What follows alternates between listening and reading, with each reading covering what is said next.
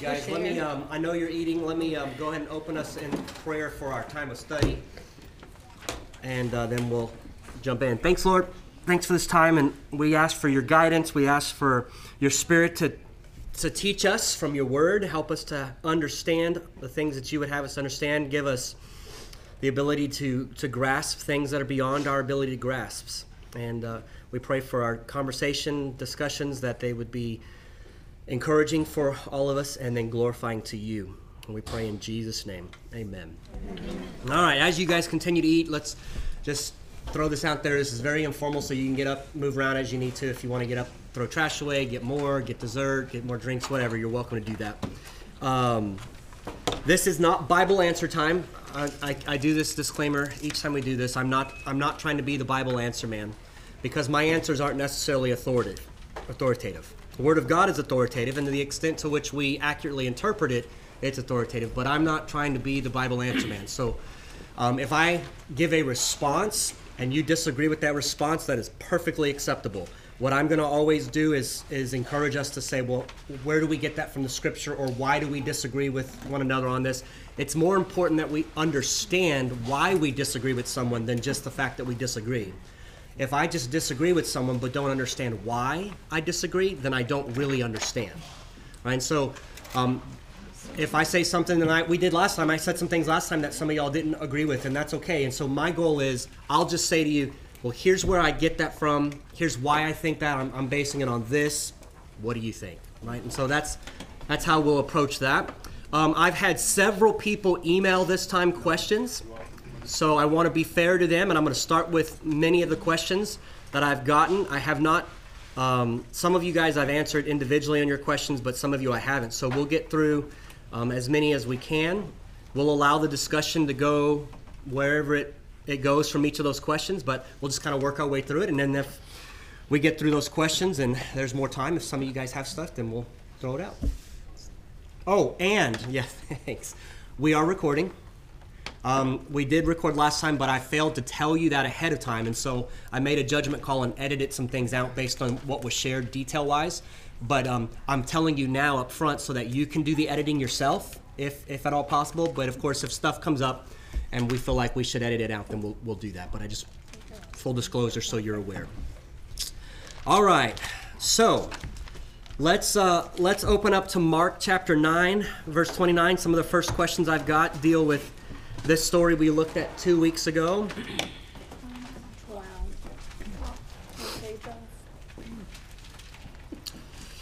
Um, and by the way, you're, you're free to stop me, ask questions if something I'm saying doesn't make sense or you want clarification. This is this is the setting to do that. That's what we're allowing for here. Would you repeat that again, Mark? Nine, Mark nine twenty-nine. So this is the story we looked at two weeks ago, where the uh, the boy is is mute, and then the, the spirit that he has, the demonic spirit he has, throws him into seizures, convulsions, things like that. The disciples can't cast it out, and Jesus comes and Jesus casts it out.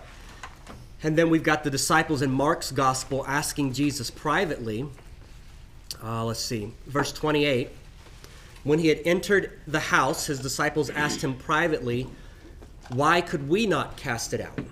And he said to them, "This kind cannot be driven out by anything but prayer."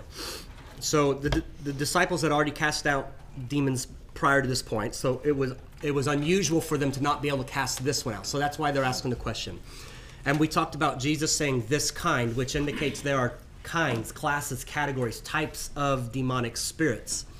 Um, and some of those types and classes we see in the Scriptures, like here we see a mute and deaf spirit. Jesus addresses him right up here. He he says in uh, verse uh, twenty-five, right there, "You mute and deaf spirit," right? So we've got that kind of spirit. The the Luke chapter that we looked at, and we'll look at here in a minute, um, calls it a spirit of infirmity or a spirit of sickness or a disabling spirit. So there's two types, right?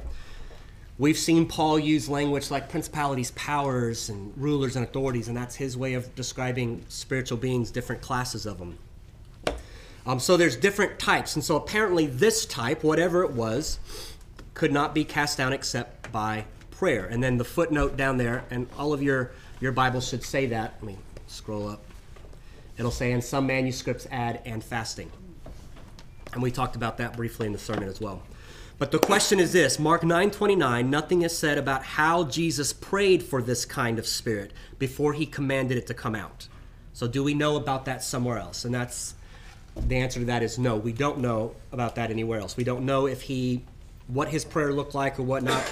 And honestly, I think the emphasis that Jesus is placing here is not so much on how you're praying for the spirit to come out, but he's connecting um, this kind only comes out by prayer, and he's connecting that to faith. And so I think the issue is the disciples were not walking in faith. Now, where do I get that? Because this is a synoptic gospel. Mark, Matthew, Mark, and Luke, they all share um, some of the same stories. And so if you were to go to the same story in Luke's gospel, I was hoping to have my laptop set up for this, but the demons are working on the technology again today. So it is Luke chapter nine. All right, so same story. Some of the details are a little bit different, but um, I'm sorry, nope, it's Matthew's version. I led you astray. Go to Matthew chapter seventeen. Matthew chapter seventeen.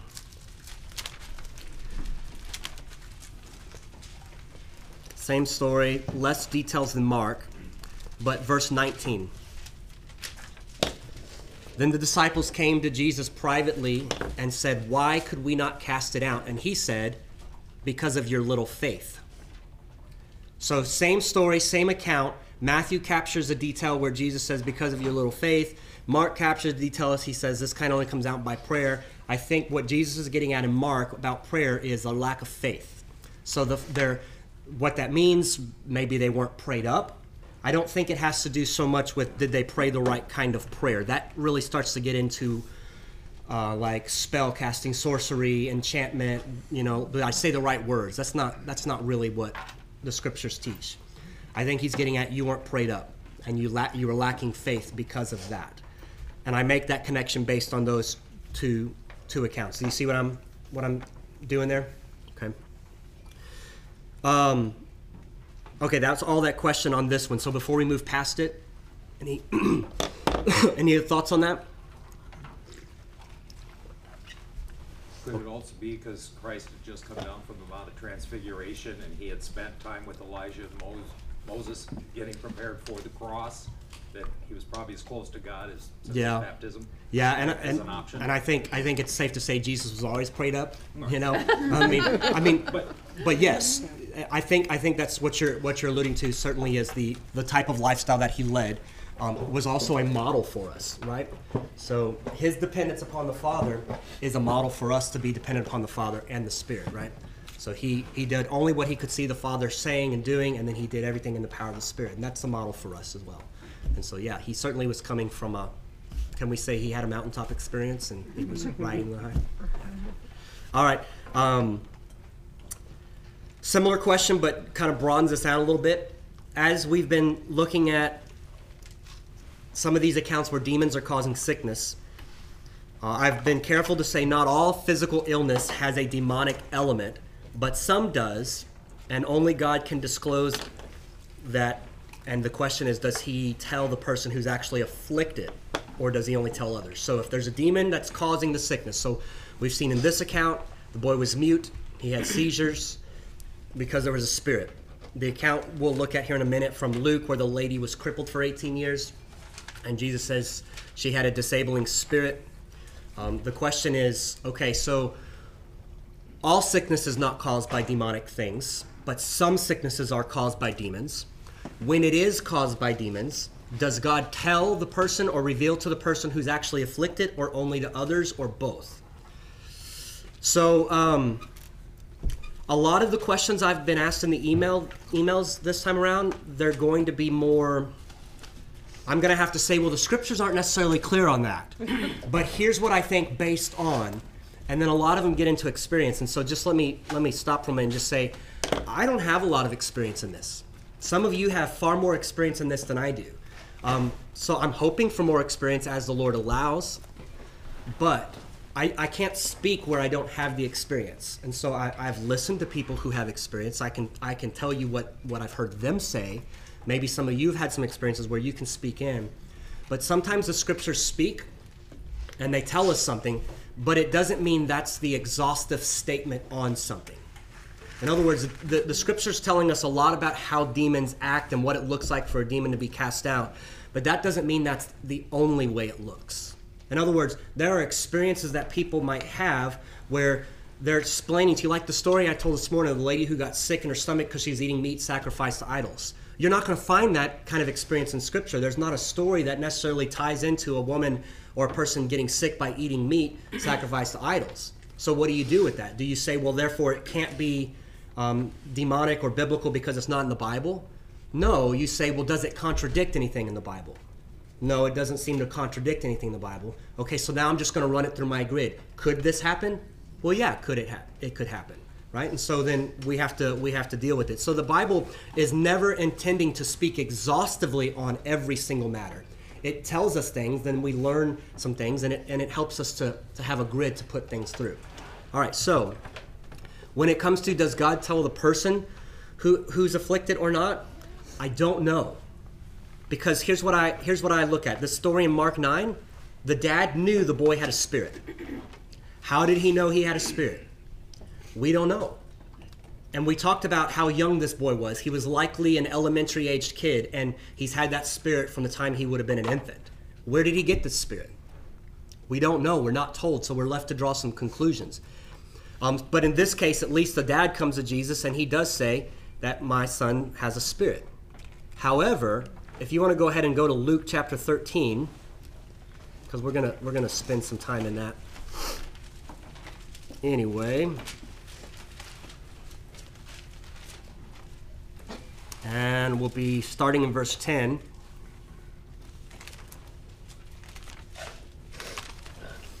In Luke thirteen.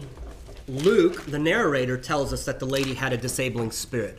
That doesn't mean the lady knew. That's Luke telling us after the fact that the lady had a disabling spirit.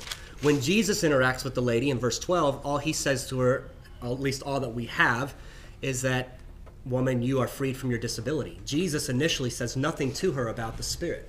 It's not until Jesus gets down to verse fifteen and is addressing the hypocrites that he says anything about her being bound by Satan. So in this case, I'd look at it and say, it does not seem like the lady who was crippled and was crippled by a spirit, it does not seem to me like she knew that the spirit was what was the cause. Yeah, Wes? Don't we assume that because of that culture that most of the people believed it automatically Good. That was a spirit? Well, good. So there was definitely less of a dis- disconnection between the supernatural and the physical world. Yeah, so it is a safe assumption that they would jump to that certainly more quickly than we would, right? Um, can we... Assume, absolutely assume that she, she had that thought? I don't know. But they certainly lived in a world where sickness was, they were more inclined to think sickness was caused by something, right? So that's, that's a great point. That is a great point. But that's about all I can say. So then I would pull back and I'd say, God can do whatever he wants to do. It seems to be, when we look at different accounts in Scripture of people who are demonized, it doesn't necessarily tell us whether they're aware of it or not. So some of them could be very much aware of it, and some of them could not. I can tell you the, the one or two experiences I've had. So one of the experiences I've had was back in two thousand thirteen. The the boy, it was a it was a young adult. He knew, he knew he was hearing multiple voices in his head, and he had been he had not been diagnosed schizophrenic, even though he had been to mental health. This was in the military. So he had been to mental health, and, and they examined him, and they decided, even though he told them he was hearing voices, they did not come away with the diagnosis of schizophrenia or multiple personality disorder. I have no clue why. There's money in that for them, but for whatever reason, they didn't. So he's cleared by all the medical doctors, and he's still hearing voices. Even when I was talking to him, he went into almost like a trance-like state. He went inward, and he was mumbling, and I said, well, what's going on? And he says, they're talking to me. And I said, at that time, I said, what are they saying? And he said, they're telling me to hurt you. Oh, so, wow. Yeah. So in that case, I think he was aware. So I'm going off of experience at this point, right? I can't point to a scripture where it says that. I'm going off experience. I've, I've recently, more recently, interacted with someone who, who thinks they have a demon, and I can say, um, or thinks they do, yeah. I can say that person thinks they've heard a voice, right? So in that case, they're aware. Plus, given some of our conversations and considering some of the stuff in that person's background, I think this person's aware that there's a likelihood there's some kind of demonization going on. But I don't know that we can assume everybody knows. And so if God's going to reveal it to someone, he can reveal it to whoever he wants, right? Um, certainly he can reveal it. If it's a, a sickness, certainly he can reveal it to the person who's sick. Certainly he can reveal it to someone else. It, I can see it going any either way. You know, I, I wish I could say more definitively, but it really starts to get into experience. So has anybody had experience that would speak to this one? Um, I can tell you from the research I'm doing, from there's about three three people that I have learned to trust on this matter. They are people that I trust that study the scriptures well. They handle the scriptures well. Um, two of them were trained at the same seminary I was trained at. Not that that necessarily means anything, but it just means I know what their training was. Um, and yet who are open to these kinds of things and who are um, in the middle of it. So I, I trust their experience a lot more than I would, say, some of the names I could throw out from T V or internet. And I can tell you, based on listening to their experiences, um, a lot of the times the, the person who might be sick because of a demon is not aware, but someone else is is given um, the ability to see it by God. And so with that, go with me to First Corinthians twelve, because I think what this gets into is one of the spiritual gifts that God gives to his church. Not to everybody, because not every believer in Christ has the same spiritual gifts. But we're all part of the same body. And so First Corinthians twelve.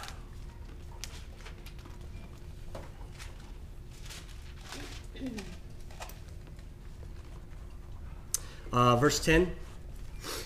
He's in the middle of his list of gifts, and he says, to another the working of miracles, to another prophecy, to another, here it is, the ability to distinguish between spirits, sometimes called the gift of discernment.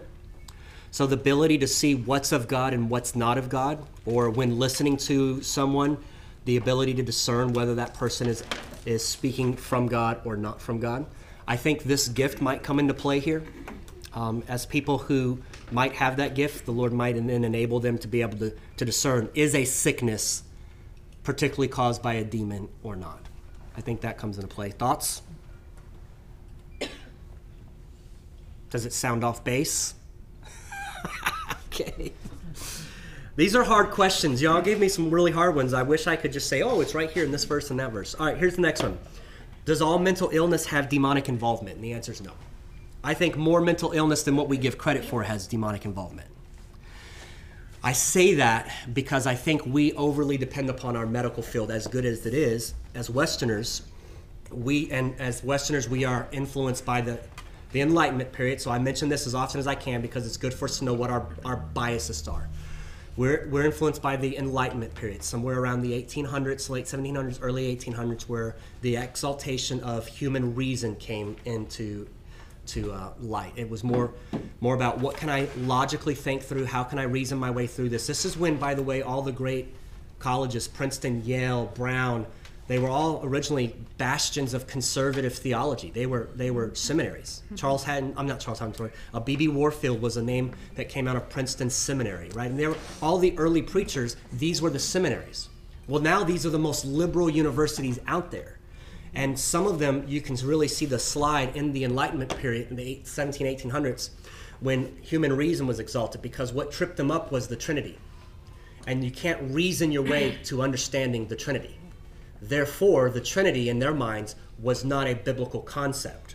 And so they denied the Trinity, and they started putting professors and deans of theology and presidents in the seat who denied the existence of the Trinity because it didn't match their, their ability to reason. And those schools started to slide at that point. We're influenced by that same, same mentality. What can I think my way through? What can I understand or reason? And so physical is good. Scientific method, what I can see, observe, hear is good. If I can't see, observe, taste, smell, or whatever, then it's probably not real. That's where we tend to default or where, where we mostly are influenced. And so we're not going to necessarily jump to some kind of mental illness being demonic, because we've got all kinds of medical categories um, that are produced by great minds based on good observation that we go to first, right? And it's easy and it's convenient for us to do that. So that's why I say I think we have more mental disabilities that probably have demonic influence than what we give credit for. But I still would not jump to that first. And so out of caution, because much damage has been done to people in the name of you have a demon, um, I would say, hey, let's get you checked out.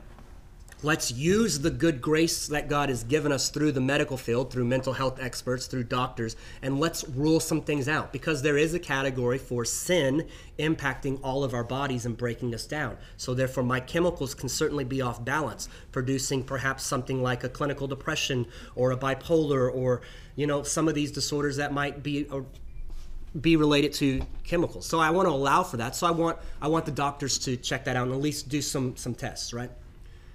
But I'm still going to have to be discerning in that, because a doctor is going to try to de- just describe it and explain it away um, in their category. So I've still got to be discerning. I've got to take their information, and I've got to continue to put that to the Lord. The doctors don't have, those of you that are in the medical field, I, I, I very much respect you. So I am I am not, but I'm I'm a I'm a preacher of the gospel. My primary role is to call all of us to that first and foremost. Yeah. I lean on the medical field. I certainly do. But doctors are not the authority on things ultimately. God is. So even when a doctor gives me a diagnosis or their thoughts on something or their medical advice, I still have to run that through the grid of the Bible. I still have to put that before the Lord. And I still have to ask the Lord, what do you think about this? Because a doctor, recent example, someone who, um, there's, there's um, how do I want to put this? Let me, let me pull it back and speak more generally. Bipolar is a is a um, very common diagnosis. Mood swings, manic and depressive. Bipolar one, bipolar two, um, and it's it's a growing diagnosis. And I think, I'm not a medical expert, I think it is quickly becoming a catch-all diagnosis yep. mm-hmm. for a lot of things. And so the solution by most most medical professionals is the way to treat bipolar disorder is through medications to, to bring the, the chemicals in balance, right? But if you look at the characteristics of bipolar disorder, just as if you look at schizophrenia, multiple personality disorder, or go through the D S M, I have the four in my office. I think we're up to the five now, or are we at the six yet? Does anybody know? Diagnostic Statistic Manual? I was at five A. That's right, you're doing five? Okay. When I was in my master's program, I got a five A, I think. Okay. So I'm at a four. And they just upgraded a whole bunch of definitions. Oh, I bet they did. See, the four that I have still has gender dysphoria in it. The five does not have gender dysphoria in it. That's now just called transgenderism, right? So the the the, the, the characteristics of these mental disabilities, these mental disorders, you cannot deny that many of them share characteristics of dem- demonization.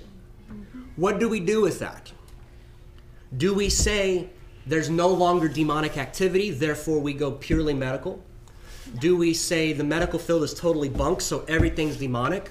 Or is there a place for both and? And I think that's where we have to be discerning and go both and. That's why I typically will say, let's get you checked out. Go go to your doctor, have them check these levels, have them check those levels, right? And then let's pray through that as we get that. If the doctors come back and they say, everything looks normal to me, then my flags are going up, right? I'm, I'm, then I'm gonna start to dig more, right? But that's a long way. I have to nuance this one because of the, the topic um, and because there's been much damage done in the name of there's a demon. Uh, another recent story, a couple years ago now, um, had, a, had an individual who the symptoms were, they seemed like a psychotic break.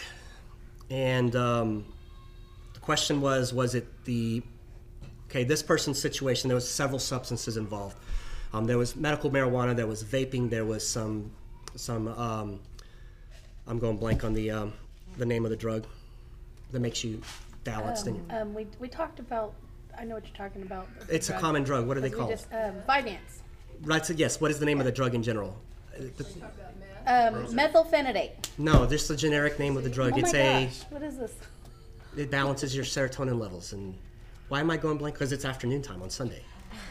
Anyway, it's the type of drug that gives you, if a person's depressed, antidepressant.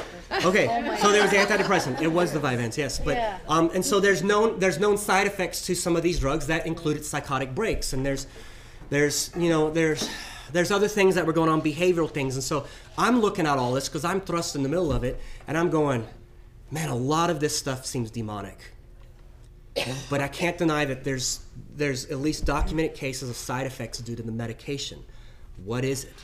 So throughout this process, we, we had doctors involved, psychi- psychiatrists involved. Anyway, long story short, there's one point where um, I had this individual in the, in the vehicle with me. I had my phone recording under my leg, and um, because I, I was going to pick this person up because they were found out in the middle of the city with no way to get back, and we were trying to get care for them. Uh, and her spouse, well, her husband, could not um, could not pick her up because of um, legal reasons.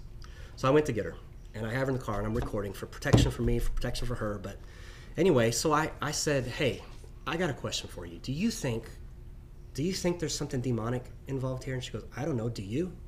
I said, I don't know, but I'd kind of like to ask the Lord about it. She, goes, she says, okay, let's ask the Lord about it. I said, okay. Begins the most awkward five minutes of the drive. I said, Lord, in the name of Jesus, would you show us if there's something, some kind of spirit afflicting her at this point? Would you, would you show that to us? And then we sat, and I said a few more things. Lord, in the name of Jesus, would you show us if there's some kind of spirit that, that we, we could see that that's going on? And then we sat, and then we just drove, and then she looked at me, and she says, you getting anything? And I said, I said, nope, are you? She said, nope. I said, okay. But I'm not, I'm still not convinced. So, so this is my, this is messy, right? So I'm just kind of going, I don't know, Lord. To this day, I don't know. Because there's, there could be some physical stuff. There could be overdose of medication. I think we did find out there, there was some overdose of medication, so the side effects certainly could be coming into play. But then there's some other things I'm going, it just doesn't fit, right? So not every mental disorder is demonic, no. But we have to have a category for it. And we can't rule that category out. If there's reasons for us to think that there's demonic influence, have they been involved in stuff? Did it start at a time of um, when they were involved in stuff? Was there was there anything going on in their life at that time that might help us to think that there might be something demonic there? Have doctors been a- unable to explain any of it, though time and time again they've gone? The woman who was bleeding and who went to Jesus and touched his hem, it tells us she had gone to doctors, and none of the doctors could do anything, and she kept going to the best doctors, and none of them could do anything. So that's when I start going, flags, flags, flags, flags, Angela. Um, we also have to look at the fact that maybe, well, probably, those drugs that are there to treat those symptoms of those people are an open door. Could be. To yeah. demonic presences. Could be, yeah. Or affliction. Yeah, could be. Yeah, by the way, July sermons, we get into open doors. So we'll have a, we'll have one of these at the end of July, and we'll we'll be able to jump into open doors a whole lot more. So, but, but yes, absolutely, absolutely. All right, um, that I think I, I've exhausted the. What did I just do with my? Oh, you guys, Sunday afternoons. Listen, I'm yeah, I'm not. I used to tell people I'm not responsible for what comes on, out of my mouth on Sunday afternoons, or Monday mornings for that matter. Is the demonized person aware of the demonization? I think we've talked about that. Not not in every case, it doesn't seem like, but certainly they could be. Um, can any believer rebuke and cast away the spirit if they are not in known sin, hence not on praying ground? So if a believer in Christ is walking well with the Lord, they're prayed up, they don't have any known sin, can any believer in Christ uh, rebuke the spirit? So we are going to have a, an entire sermon on this, but I'm just going to show you Luke chapter ten. So go with me to Luke chapter ten. You'll get a preview, and this will let you start thinking about it beforehand. Luke chapter ten.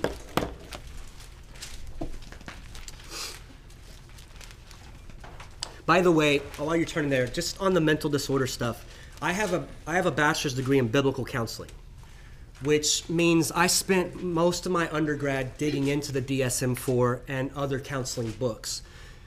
So as a pastor, I tend to speak about those things with a little more detail than what most pastors speak about, and that's why. Not because I'm trying to be presumptuous, but because that was my training on that level. And then I took some training on the master's level, and then the Air Force chaplaincy gives me some training.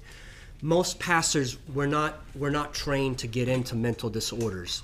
We're not trained to really treat those. However, if and when the scriptures have um, something to say about them, we are more than equipped because the scripture is sufficient for all of that, right? So I don't want to sound like I'm trying to completely disregard, undermine medical professionals. I think um, one of the things we see in the Proverbs is, by the way, the book of Proverbs, Solomon tells us he took Proverbs from popular sayings from all the different nations around him, and he found the ones that he discerned were true, and he put them in there, right? So we have we have Proverbs that are from other nations, which means we can take observations from unbelievers or even people who aren't trying to run it through a biblical grid. We can take observations from them, and those things can be beneficial and useful for us as we seek to discern what the Lord's doing in a certain situation. And that's how that's how I view the medical field. I think that's how we as Christians should view the medical field is.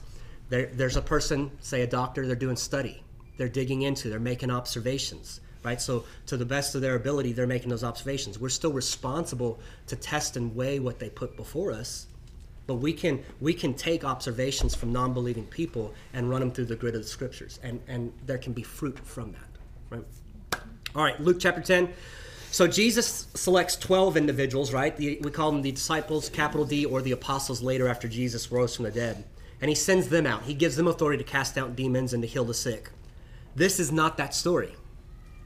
This is a separate story where Jesus sends out seventy-two other individuals, not the disciples, not the apostles. So verse, chapter ten, verse one, after the Lord appointed seventy-two others and sent them on ahead of him, two by two, into every town and place where he himself was about to go. And he said to them, the harvest is plentiful, but the laborers are few. Therefore, pray earnestly to the Lord of the harvest to send out laborers into his harvest. Go your way. Behold, I'm sending you out as lambs in the midst of wolves. Carry no money bag, no knapsack, no sandals, and greet no one on the road. Whatever house you enter, first say peace to be to this house. And if a son of peace is not there, your peace will rest. If a son of peace is there, your peace will rest upon him. But if not, it will return to you. And remain in the same house, eating and drinking what they provide, for the laborer deserves his wages. Do not go from house to house. Here's our relevant part, verse eight. Whenever you enter a town and they receive you, eat what is set before you, heal the sick in it, and say to them, the kingdom of God has come near to you. But whenever you enter a town they do not receive you, go into its streets and say, even the dust of your town that clings to our feet we wipe off against you. Nevertheless, know this, that the kingdom of God has come near. I tell you, it will be more bearable in a day for Sodom than for that town. And then we jump down to verse seventeen, where the seventy-two return. So the seventy-two return with joy, saying, Lord, even the demons are subject to us in your name. These are not the apostles. These are not the twelve. These are seventy-two others that Jesus said, go, and they're coming back, and this was their experience. Even the demons are subject to us in their name, which means they're casting out demons. And then Jesus says, says to them, I saw Satan fall like lightning from heaven. Behold, I have given you authority to tread on serpents and scorpions and over the power of the enemy, and nothing shall hurt you. Nevertheless, do not rejoice in this, that the spirits are subject to you, but rejoice that your name is written in heaven. Um, I have given you authority to tread on serpents and scorpions. Serpents and scorpions are common depictions of demonic forces in the ancient Near Eastern world. He's not talking about literal serpents and scorpions. We have lots of literature inside the Bible and outside the Bible Um, from this time and before that describes demonic forces or spiritual forces, usually chaotic type of forces, as serpents or scorpions or dragons. And so when Jesus says this, that's what he's picking up on. I've given you authority to tread on those types of things. So we take from that, I think, hey, it's not just for the apostles and, and the, the disciples. There's seventy-two others. And if they were given this type of authority before Jesus died and rose from the dead, and Jesus, after he raises from the dead, he says, all authority in heaven and on earth has been given to me, therefore go baptizing, um, um, sorry, go make disciples of all nations. See, Sunday afternoon, y'all. Bapt, uh, go make disciples of all nations, baptizing them in the name of the Father, the Son, and the Holy Spirit, and teaching them to obey all that I've commanded you. Here's a part of what Jesus has commanded his disciples. He told them to go, and he told them to go heal, and he told them to, to go and, and cast out these demons. So that's why I think, in answer to that question, I think, yes, all believers in Christ have the authority of Christ, Therefore, any believer in Christ has the authority of Christ to cast out a demonic spirit.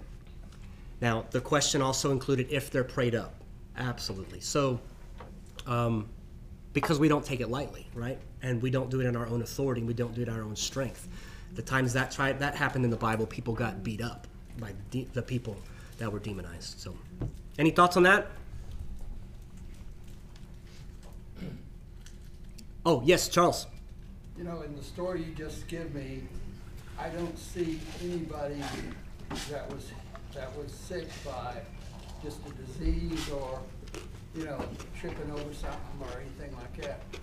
Every everybody in here, or not that I can see, was demonized. Um, possibly. You, you're right. It doesn't. It doesn't necessarily make a distinction. There are other places where it does. But what you're picking up on is is that in many places, so here I've got, I just did a search for demon in the scriptures because I figured I'd pull this up at some point. And and I would just go and look at every place that talks about demons in the scriptures. Let's just say the New Testament. And many of the times that you find them, it also includes sickness, or they were healed. Those who were oppressed by demons were healed. Healing and and deliverance are going hand in hand in a lot of places. Like you can see this Mark ten one here in the middle. Heal the sick, raise the dead, cleanse lepers, cast down demons. So it always, it usually falls in a list along with healing. Um, a lot of times the people that we do get details about what their demonization looked like, we also get symptoms of their sickness. All right, like this Matthew twelve twenty-two. There's a man, he was blind and he was mute, right? So he healed him, but he was a demon-oppressed man. So there you've got a linkage between deliverance and healing, right? Matthew twelve twenty-two, a demon-oppressed man who was blind and mute was brought to Jesus, and he healed him. But the the blind and muteness is connected to the demon oppression, but then Jesus is said to heal him. So they do oftentimes go hand in hand. I, I could keep going, but you, you're picking up on, on what's there, absolutely. Does that, does that make sense? More often than not, they are closely linked. But again, I'm not going to automatically jump to everything's a demon because I'm not a demon hunter, right? And there's been a lot of people who have been abused in the name of everything's a demon. And so because of that, I want to be cautious. I want to be discerning, but I don't want to be naive. Okay? All right. Um, When Jesus cast out, back in our Mark passage, um, back in Mark chapter nine, when Jesus cast out the, the spirit, he told the spirit never to come back. But um, in Matthew chapter twelve, I believe it is, if you guys want to make your way to Matthew chapter twelve,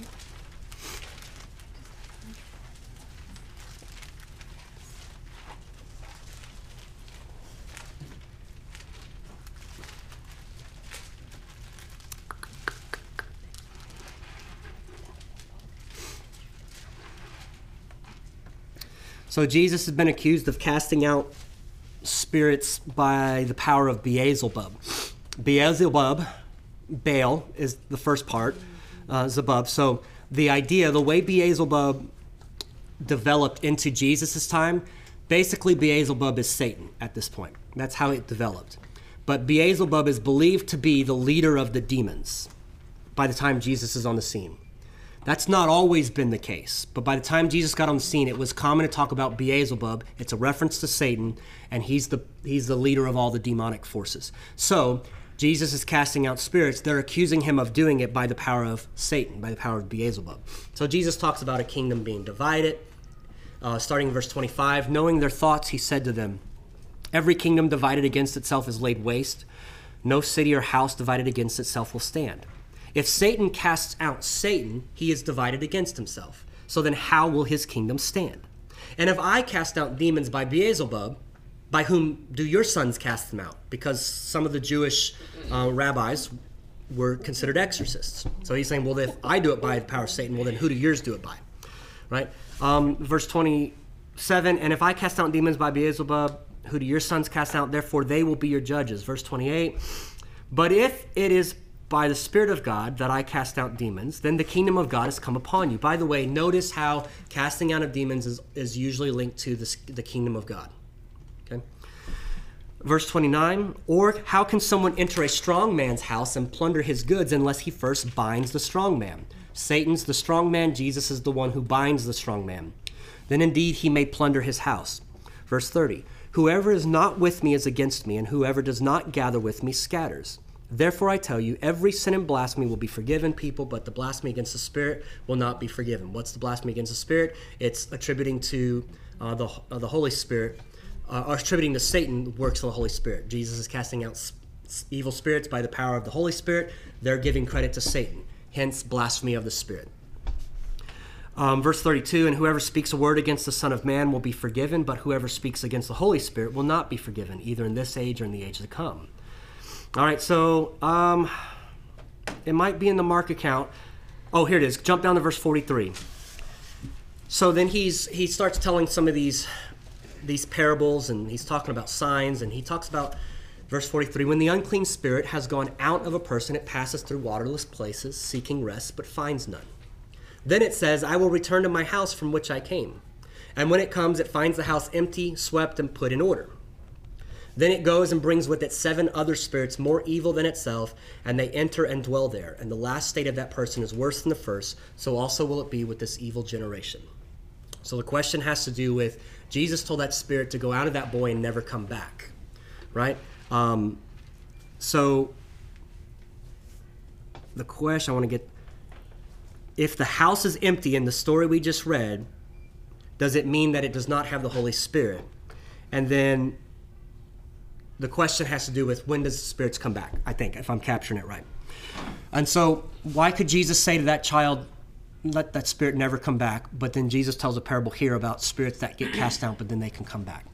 Some of this gets into open doors. A person who is demonized, Jesus seems to be telling us, once that spirit leaves, um, that spirit no longer has a right to be there unless we give it a right to be there. Okay, it's some of its legal terms. Right? If I give it a legal right to be there through an open door, giving this, the devil a foothold, Um, participating in occult practices or whatever, then those spirits might be there because of those open doors. So if I repent, I renounce those things, I've, I've been delivered uh, of the spirits that are enforcing any of that kind of stuff, then I'm clean. My house is swept clean. But if I go back to it, then what Jesus is warning us about is then that spirit's, we're going to come back with sevenfold. It's going to be stronger. The grip that it's going to have is going to be even stronger than it was before. Which then means it's also important that if, if we are going to be involved with delivering people from spirits, and those spirits are there because of sin, that sin has to be dealt with. If we just try to cast down a spirit and that sin's not dealt with, either the spirit's not going anywhere because it has a right to be there, because that person's giving it a right to be there by participating in the things it's participating in, or it gets cast out and seven more come back stronger. So if a person's unwilling to give up a sin that might be uh, the cause of the demonization, then they should not be delivered in that moment. But I'm not I'm not really clear on the question, so if you want to speak up, I'm trying to keep you guys anonymous, but feel free to speak up if you want to. Um, but why would Jesus pray that this, in that child's case, that it never come back? Why can't we just do that every time? I think in, in the child's case, maybe there was something different because the child was young, but... And and I don't know that the spirit was there because of anything the child did. I think that might come into play too. I'm going to stop because I, I bet you that raises stuff. No? No? Maybe a generational yeah. type thing. Yeah. Yeah, I think that's I think that's one of the places we'd have to look at and say this could lend support for generational spirits. That child was an infant when he got the spirit. It, the the age... The age seems to be before the child would have been able to dabble in anything. So it's either something that the, the parents were doing in the household, pagan worship, worship of gods perhaps, or perhaps something that got passed down to him because of something his parents have done or something. I, these are the place, that's a, it's a place like that in the scripture we would go to and say, it could lend support to a generational spirit, something like that, the idea of that. Maybe even age of age of accountability. Yeah, I don't. Just wasn't responsible for. Yeah, I don't personally I don't think know. The scriptures teach an age of accountability. I think the culture had one, um, but certainly we could say the child wasn't old enough to necessarily um, have the moral development to be accountable for a lot of stuff. But the reason I'm I I push back on age of accountability. I know it's popular in Lutheran circles and Wesleyan circles. Um, I just don't necessarily see it in scripture. I'm not, I'm not close to it, I just don't see it. And I think also, if we do talk about age of accountability, we also need to keep in mind Adam's sin still affects everybody, regardless of your age. So even a baby born is born impacted by Adam's sin, which which means they're guilty before God because of Adam's sin. Therefore, they are in need of what Christ has done. I, in some of the biblical reading I've done, they talk about uh, when the Lord is angry with somebody for what they've done, their sin, and he has told nations and stuff, I will punish you to mm-hmm. the fourth generation. Yes. Yeah. So this could be. Yes, that's that. in that's in um, Deuteronomy. Mm-hmm. I want to say it's chapter four, um, and he does. Yes, but he will forgive the he will forgive the iniquity of his people. But yes, to those who are not, he will punish their iniquity to the third and fourth generation. Yeah, absolutely. I have been through a deliverance. Yes. And it was very interesting. Yep. But I had two demons that claimed that they were passed down to me from generations. Okay. And one was like four, five generations, mm-hmm. and one was nine. Okay. Good. Mm-hmm. I'm not not good that you had it. Good that you've been delivered. Right? And thanks for sharing that. Yeah. Right. Um, because this is one of those areas where the scriptures seem to suggest it, allude to it, but we don't have a lot of details. So that's where then experience comes into play, and we have to say, well, what was your experience? What was someone else's experience? I've heard several stories of people's experiences, right? And so then we just run that through the grid. And so like I hear what you just said, and I don't know any details, right? But I would run what you just said. I would run it through a grid and go, well, do I have a category for that? I do have a category for that, right? Um, and certainly if the demon manifested and through that process of that deliverance, what am I going to say against that, right? Praise God for that. So... Um, and, I, and I'm speaking like that because I come from a background, I think many of you do too, we're just told this stuff doesn't happen anymore. So we don't look for it. And so like what you just described, w- you might have been having stuff going on in your life that was connected to that, that no one else could explain. But the deliverance then sets you free from some of those things. And had you not been delivered, you would have never been set free from those things. But if we don't believe those kind of things happen, then we're going to be going to look for answers, or we're just going to think, man, my luck is bad. But God may want to set us free from some of that. It's all a hand. Thank, thank you, Kayla. Mm-hmm. Yeah, yeah. So about the like, don't come back yes. and the empty, and then if you keep doing whatever, it comes back with more. How does? Okay, so I'm trying to get clear in my head. If somebody came to Christ, and God knows he came to Christ, yeah. not just says that they came to Christ. Yeah. And the Holy Spirit took up residence in them, yeah. can that person be demonized? Yeah, uh-huh. Good. We'll have a whole sermon on that too, maybe okay, two well of them. Okay, then I'll wait. But my quick answer is yes. Really? And that, because because that that's where it gets really confusing yes. to my mind, in my extended family where there's a lot of um, this stuff going on. Yeah. I want to know if they say, I'm a Christian, this is when yeah. I came to Christ, you heard their testimony, but yet all this stuff keeps happening with them, mm-hmm. then what's up? Yeah. So let's plan to get into that one in depth at our next one, but so that you can dig and study, I'm going to say, yes, a Christian can be demonized. The primary reason we don't, we're told that they can't be is because they are indwelled by the Holy Spirit, and where the Holy Spirit is, darkness can't be. So go and find that in Scripture and then come back and bring that for our discussion, because I think that's going to be the challenge. Is that's not in Scripture. It's a theological argument. It's not a biblical argument. Um, and then then I would say, why does Paul then address believers and tell them put on the armor of God to protect against the, the spiritual powers that we're against? Why does Paul say in Ephesians that um, we shouldn't give the devil a foothold? Why does Paul and the other writers address believers in Christ regarding spiritual warfare if it's not an issue for us? That's, that's the kind of stuff we have to dig into and think about. So, Randy. Because I think we're we're we're under attack more. Mm. Right, and it, it but it but he, they're assuming that we can be right. Right, and I'm saying so. Yeah. And as soon as we mm-hmm. let down our guard, and we stop learning, and we stop pursuing, yep. and we stop, well, then we become more vulnerable. Yep, yep, mm-hmm. absolutely. And and and you're absolutely right. We we become more of a target. Absolutely. All right. Um. Um. That's it for that one. Those are great questions. Those are hard questions. They're more experience-based, and I wish... I personally, I'm uncomfortable with experience-based, like many of you are. because I want to be able to point to concrete scripture and say, this is what I stand on. And so as much as I can, that's what I'm trying to do. But then there's things where like, yeah, the scriptures doesn't necessarily address that explicitly, but but what do we see happening over the course of history, and how does that fit in? And that's, it is a little more uncomfortable. It does require discernment, but we are given the minds, and we're told to love God with all of our minds as well. All right, let's see. A question I got. If Satan is able to create such evil and destruction around the world, then would that make him omnipresent like God? Omnipresent means everywhere present. And I, I would say no. Um, no created being, and Satan is a created being, no created being is omnipresent. So then how does Satan influence the world?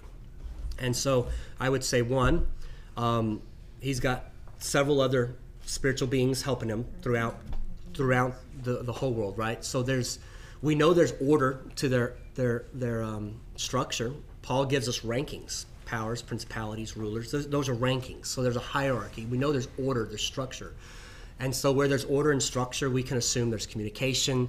Um, you know, so there's there there's networking. I mean, all all the the same way that a globalized Um, business would accomplish its mission across the world, right? There's there's communication, there's networking, all that. All those kind of things happen.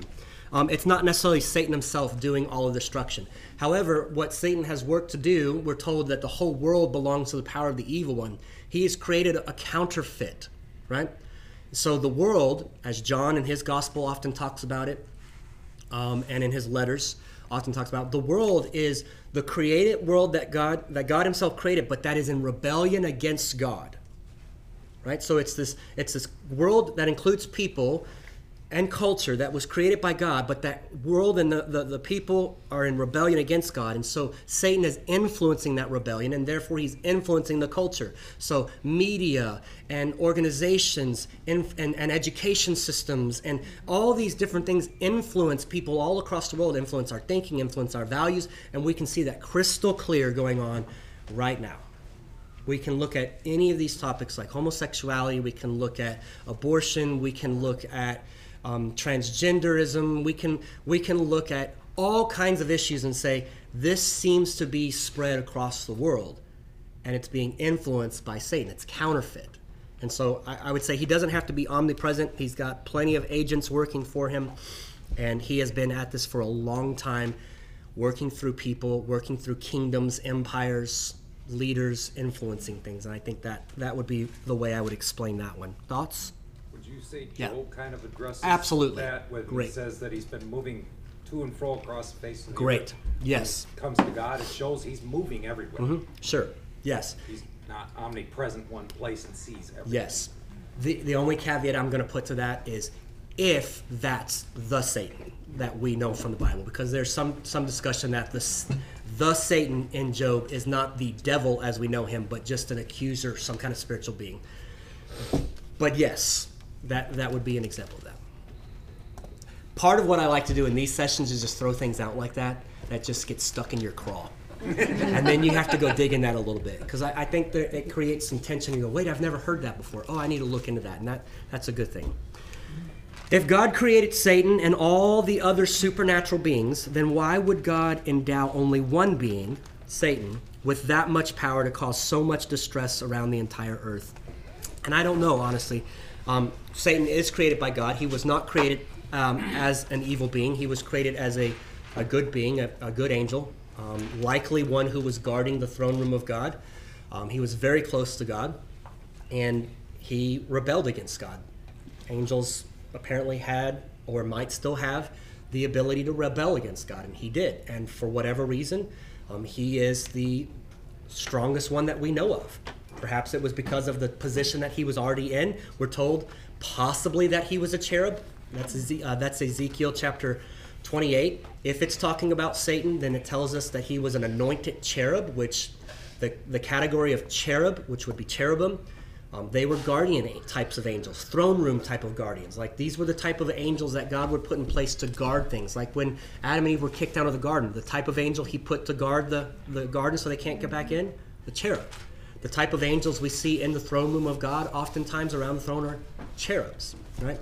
And so it seems to be a, a powerful category of, of spiritual beings, and maybe he's just the highest ranking one that rebelled, or he was the first that rebelled. Um, there's something about leadership. Um, Satan's not a great example of leadership, but he does lead. Um, but there's a saying in leadership, sometimes it's about the first one who got there. Not necessarily the one who's best, but the one who got there first.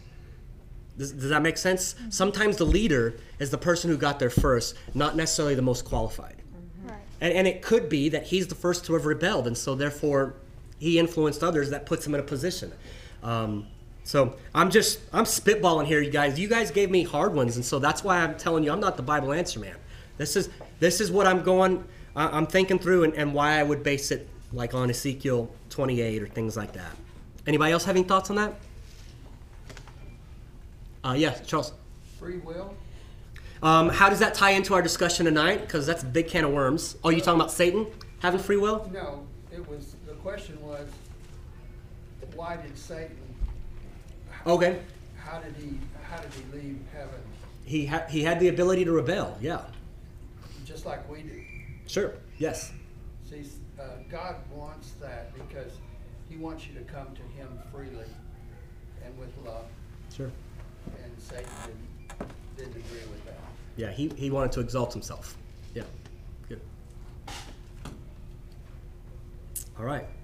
Um, those are the questions, I believe, that I was... Oh, wait, no, no, no, I got one more. Hold on.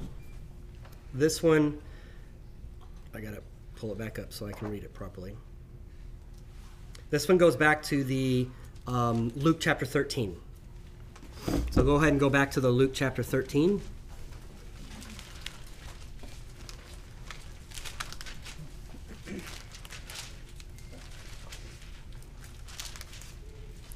Okay, so one of the things I've thrown out in the sermons, we've not necessarily seen it come up in the scriptures, but I wanted to introduce it, did last week, is the Greek word, um, here, let me show you. So you, I've pulled up here, I did a search for the word demon, English word demon, um, in the scriptures. And if I go through the New Testament, starting with Matthew, and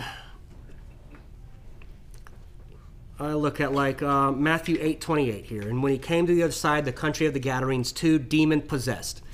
English translates demon-possessed. It's two words, but it's only one Greek word, and the Greek word is daimonizomai.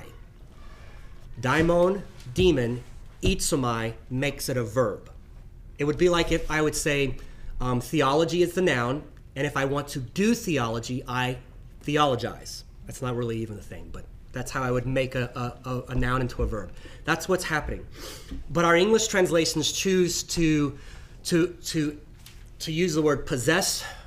Sometimes it'll use oppressed, um, like here in Matthew nine thirty-two, as they were going away, behold, a demon oppressed man. In English, it makes it look like different words. In Greek, it's the same word. It's daimonizomai, every time. Or it's going to say it was with a demon or has a demon. And so what I what I put out in, in that, that message was, I think it's helpful for us to, to, to pull back from some of the language that has been introduced into this discussion, which is demon possession and demon oppression. We get the word possession from the King James Bible.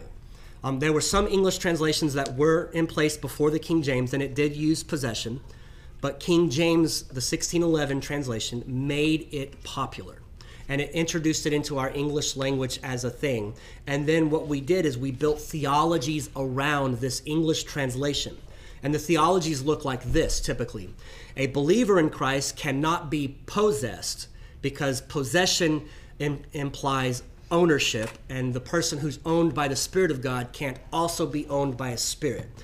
Or they might say possession includes indwelling, and a person who's indwelled by the Spirit can't be indwelled by a demon.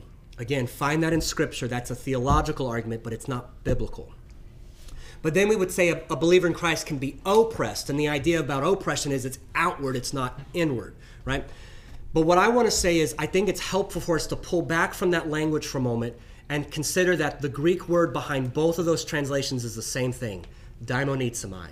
And then we have to look at, well, what does daimonizomai what does it describe? And it describes everything from the Gadarene demoniac who had thousands of demons in him, controlling him, to those who are mute and deaf, or um, those who, in this case, it was, this was the Gadarene demoniac.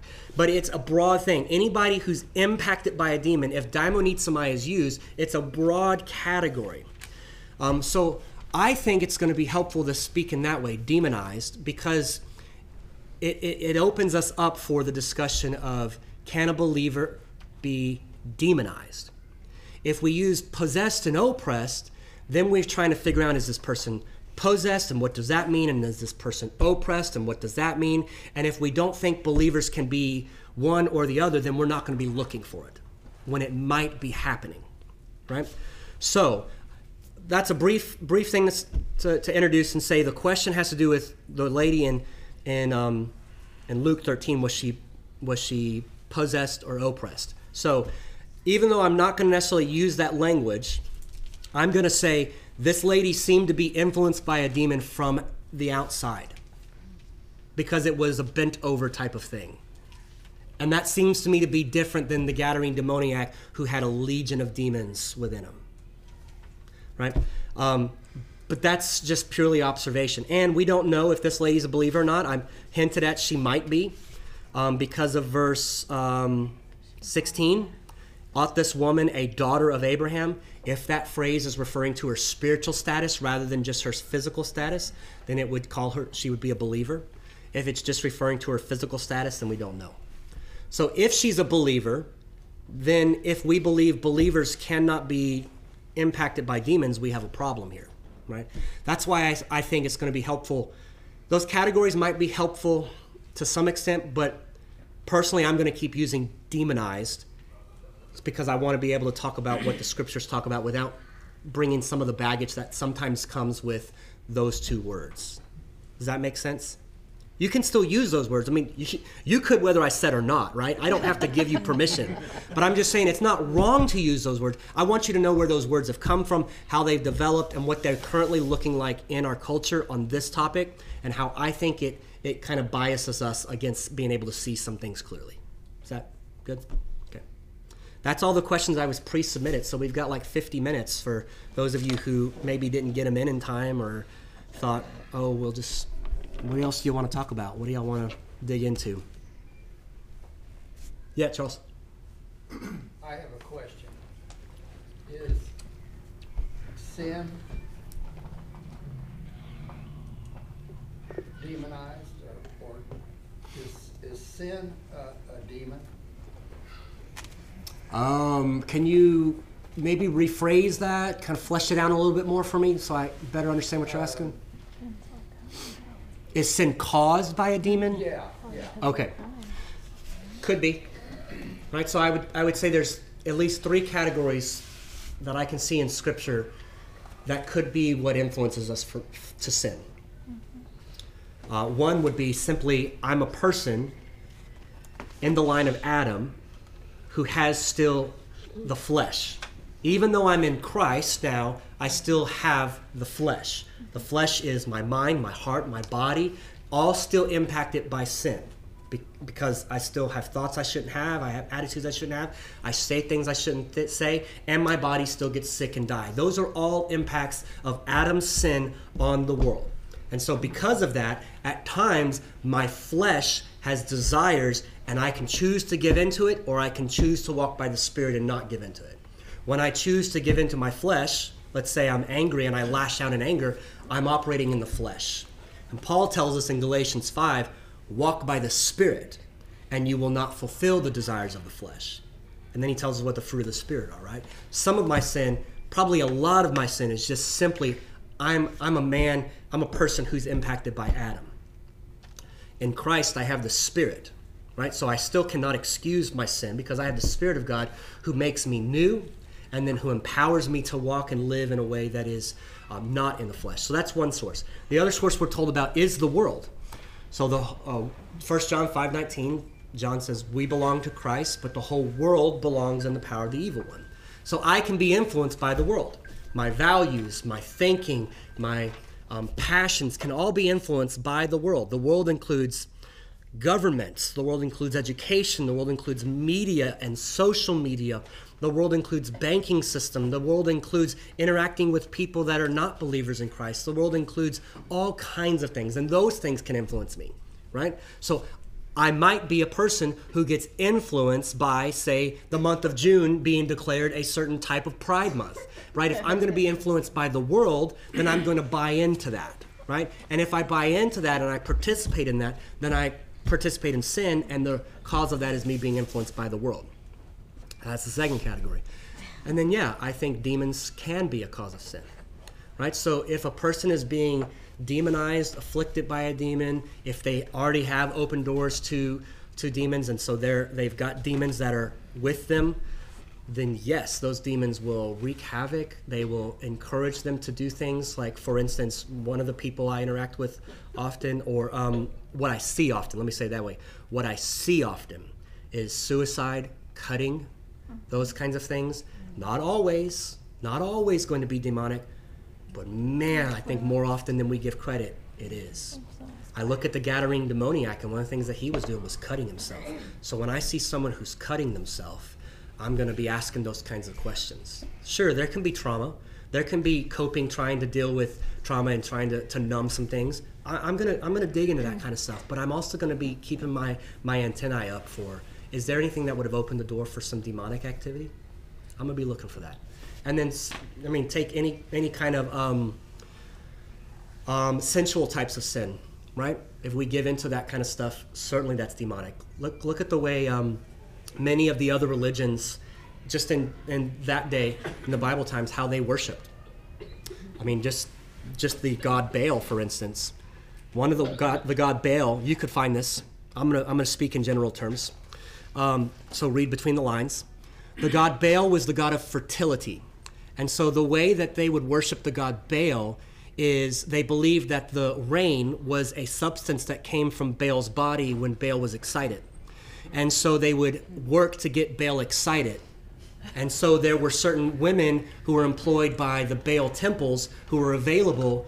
And so then they would go up on the high place of the temple out in the open so that Baal could see it. And when Baal got excited, it would rain, and therefore your crops would grow. That's demonic, right?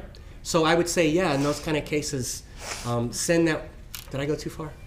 Oh, I thought I was getting a look from the wife, like, yeah. She was waiting for it. So I was speaking just in general terms, too.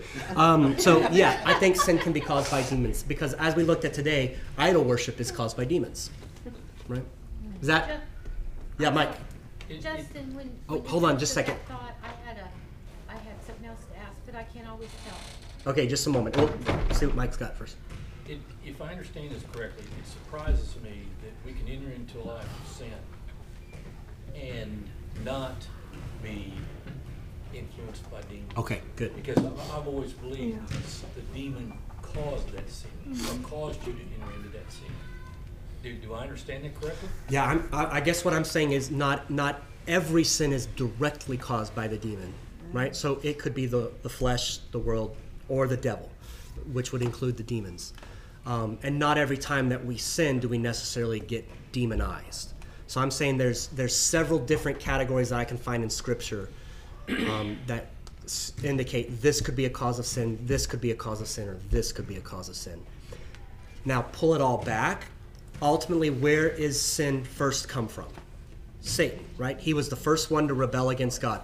Therefore, there is a sense in which we can say all sin is sourced in Satan, right? So whether I sin in my flesh, because of my flesh, ultimately I can trace that sin back to Satan because he deceived Eve, who deceived Adam, right? Or who led Adam astray. If I sin because of a demon, I can trace that back to Satan. Why? Because Satan was the first to rebel and then others followed. If I sin because the world's influencing me, I can ultimately trace that back to Satan. Why? Because he's the prince of this world. He's the god of this age. So in that sense, I would say it can all go back to that. What I would guard against, I, I've heard this in my family a lot, not my immediate family, my extended family, a lot of times where there's been sin, where it was the devil made me do it. Right? And what that I think, what I think that implies is I sinned in this way because the devil made me do it. And there's there's a bit of a, so let me off the hook because I'm not responsible for that. And that's what I'm, I would want to guard against and say, no, it, it may not have been the devil directly. It could have been you given into your flesh. It could have been influenced by the world. It could have been something demonic. Is that it? Liava? If every believer has the authority yeah. to cast out spirits, but yet discernment of spirits is a spiritual Good. gift, that seems to put some of us at a disadvantage. Great. Great. Okay. So just because a person does not have the gift, the spiritual gift of discernment of spirits, does not mean God can't reveal that to a person. Okay? And it, it doesn't mean we can't use our mind. So if I'm listening to someone and they're telling me, well, I've done this, and I've done this, and I've done this, and I'm going, man, that's like three possibilities of open doors. Like, let's say someone is, let's go extreme. Let's say someone says, I came out of um, the occult, and I was part of the occult, and we worshiped in the occult. Well, I'm going to have my antennae up, right? I don't necessarily need the Lord to, to give me discernment that there might be something there. If their behavior is in line with the occult, I can, loving the Lord, the, my God, with my mind, I can draw some reasonable conclusions that might be demonic.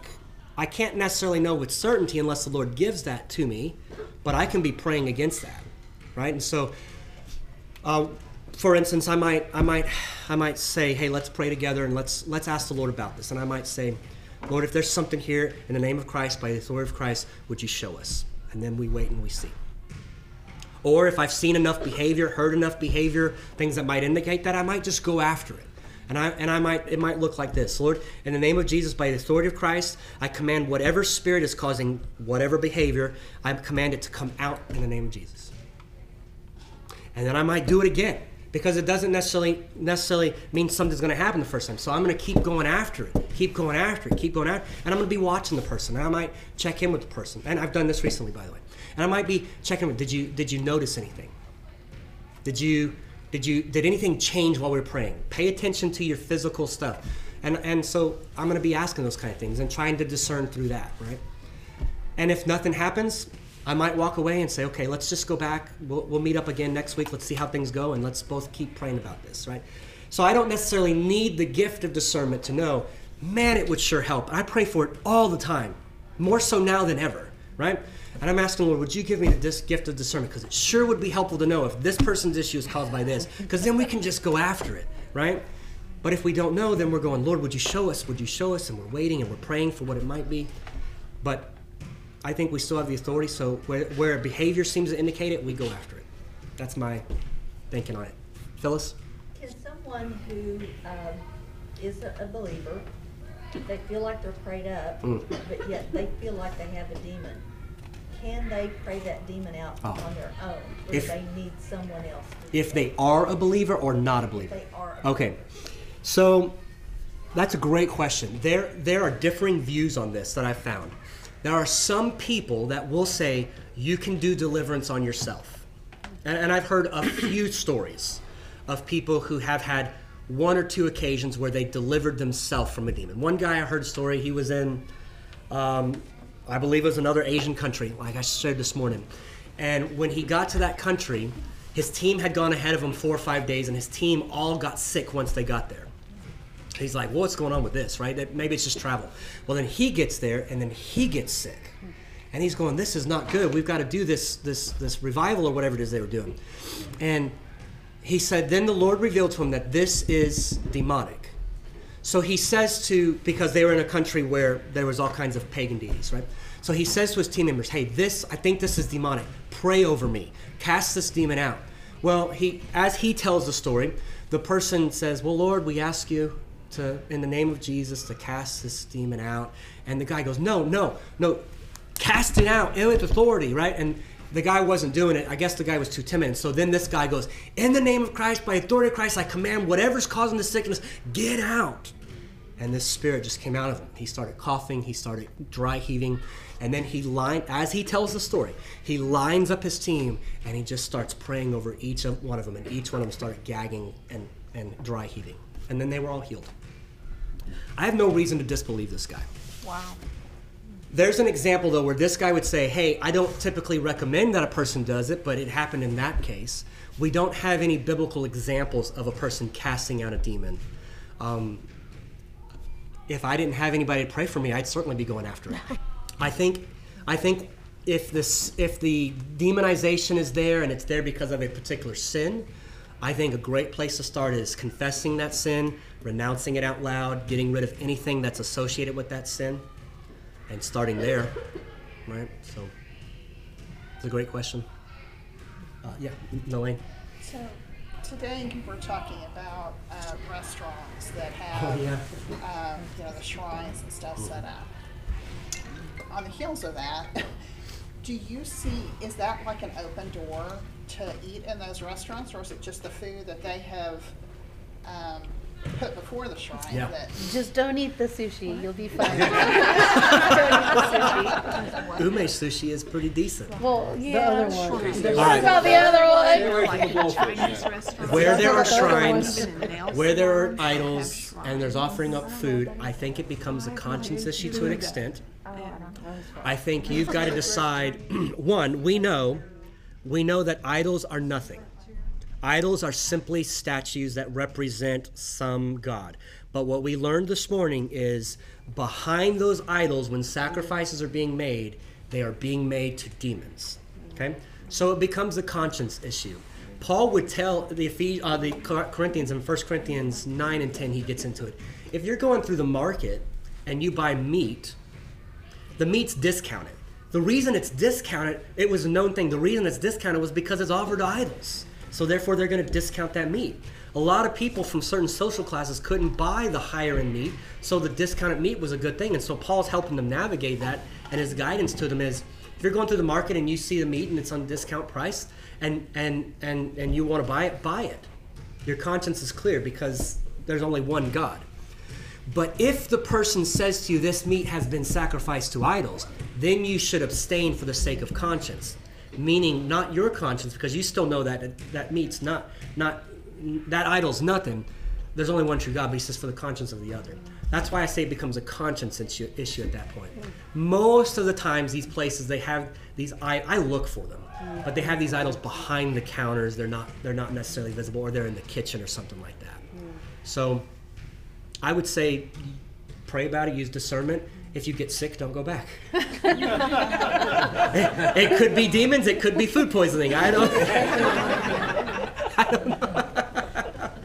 I don't. I, I think it really becomes a conscience issue, um, because what we start to get into is, Jesus told us to be in the world but not of the world. We cannot escape the world. We interact with non-believing people, people who worship other gods. We we interact with them all the time. We do business with them all the time.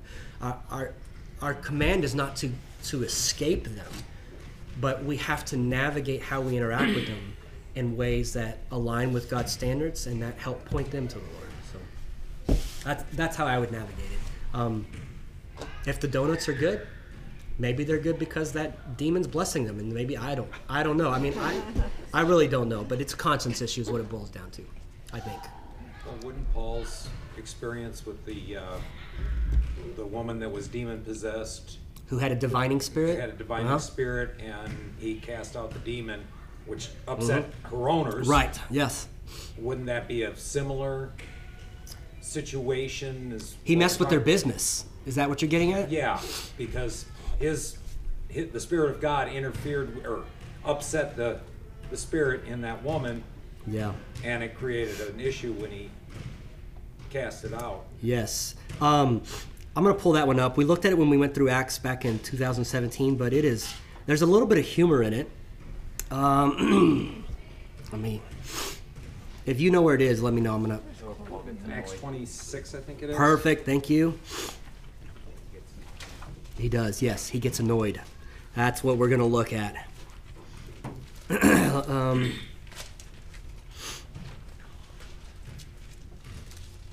well, not twenty-six, so let's.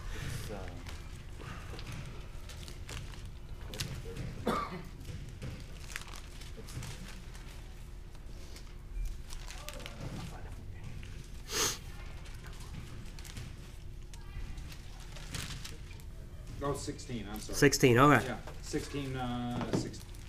Yeah, sixteen sixteen. Which, by the way, this is also a story that gives us another type of spirit that that is there. sixteen sixteen, as I said? Yes. As we were going to the place of prayer, we were met by a slave girl who had a spirit of divination. Pause. How do mediums and fortune tellers get their abilities? Spirit of divination. All right, so a slave girl who had a, if they're not con artists, okay? A slave girl who had a spirit of divination and brought her owners much gain by fortune telling. She followed Paul and us, this is Luke talking, crying out, "These men are servants of the Most High God who proclaim to you the way of salvation." So the Spirit knows who they are and what they're doing. And this she kept doing for many days. Paul, having become greatly annoyed, turned and said to the Spirit, "I command you in the name of Jesus Christ to come out of her," and it came out of her that very hour. And then it makes the owners very unhappy because they lose money. So Your your connection is, here's a demon that was causing that was benefiting these people in their business, and Paul did something about the demon? Is that what well, you're getting at? Just the fact that the demon recognized Paul as being a follower of Christ, yeah. the apostle that he was, and the interaction of, she, he destroyed her business yeah, yeah. because of removing the demon. So should we go into some of these restaurants and... Some, use wisdom, ask the Lord about it. You might not be welcome back. He was being compassionate. He waited three days. I mean, he was very patient. I mean, he was. That's the funniest um, part. Well, that's kind of stupid on the demon's part. Was he like a duck that you shoot at? Was he just waiting to get shot down? Or maybe meaning to expose them so that they could get, they could get imprisoned, like they ended up being anyway. Um, I think it's worth pointing out, too, Jesus does this, Paul does this, how he approaches it. Um, and I and I did skip a question that was asked to me. Um, they do speak directly to the spirit, the demon, not the person. Directly to the spirit. I command you to come out in the name of Christ. Right? Um, so that's, that's our biblical example. If we're approaching that, it is biblically we have examples to show us we speak In the in the name of Christ, by his authority, to the Spirit. And the will of the person? Oh, yeah, and the will of the person. If the person wants that Spirit to be there because they've given it legal right and they're unwilling to give up that sin, that then that person's will is being exerted, right? Um, if not, if the person's not aware of it or if the person's repentant, then, then, then hopefully that demon's coming out, right?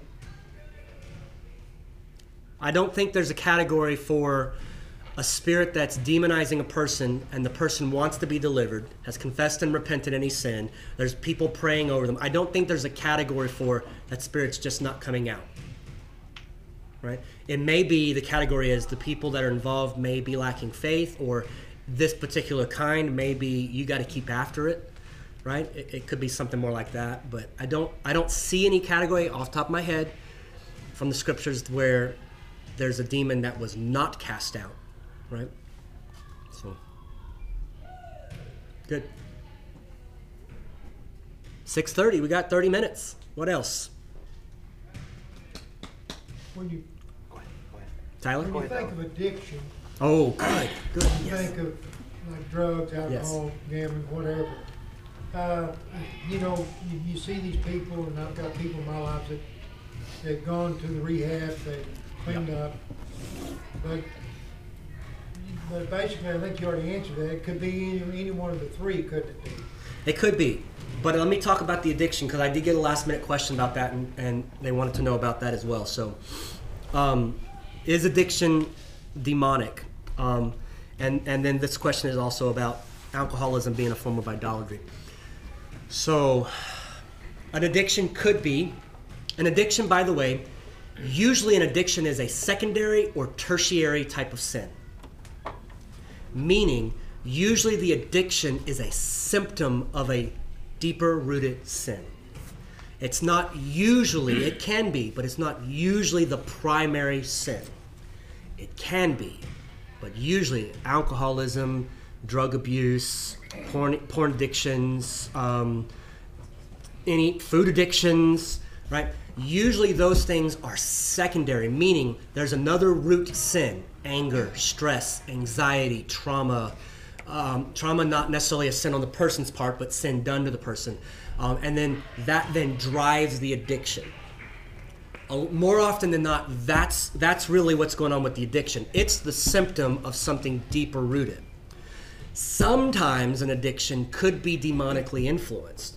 So we get into, you won't find the drug one in, in Scripture necessarily, but man, experience time and time again seems to to support that that's another open door, right? So that drug abuse, uh, drug abuse, now I think we could make a case for some of the drugs that we know practices in biblical times of worshiping other gods included substances, right, that would get you heightened in your senses, right? So that's drugs, right? So I think we can certainly certainly support that. Um, I'm going to open the First Enoch can of worms real quick and show you something. First Enoch is not a book of the Bible. First Enoch does not carry the same level of authority as the sixty-six books of the Bible. What we do know about First Enoch is that it was widely accepted during Jesus' time, and it was widely known, and some of the things taught in Enoch was commonly believed by some of the biblical writers, so much that Peter and Jude both quoted from it. First Enoch was written sometime between the Old Testament and the New Testament. It was not written by Enoch. It's called the pseudepigrapha, false author, false writing. It was written by someone else under the name of Enoch. Anyway, Enoch has some of the story of the sons of God back in Genesis six, but that the Bible doesn't doesn't talk about, but First Enoch talks about, which would have been known and commonly held by the people in Jesus' day. This is what they would have likely believed about demons and what they did. But this is not a book of the Bible. We read it like a history book, and it helps us to understand the mindset of the people at that time and what was influencing them. So First Enoch chapter six is straight out of straight out of Scriptures. It came to pass when the children of men had multiplied, that in those days were born unto them beautiful and comely daughters. This is just the translation of it. And the angels, the children of heaven, saw and lusted after them, and said to one another, come, let us choose us wives from among the children of men, and beget us children. Straight out of Genesis chapter six. First Enoch goes on and starts to name some of these sons of God. Simjaza is one of them. He seems to be the leader. Um, they were all in all, it tells us there was two hundred of them. It tells us they came down to Mount Hermon. That's helpful because Mount Hermon plays a very significant role in biblical history. There's a lot of significant things that happen in, on Mount Hermon, one of them potentially being the Transfiguration. Because Jesus was in Caesarea Philippi, he went on a high mountain. Mount Hermon is a mountain in Caesarea Philippi. It very well could be that the place that Jesus was transfigured, where he met with Moses and Elijah, was the place where it was believed that these sons of God came down.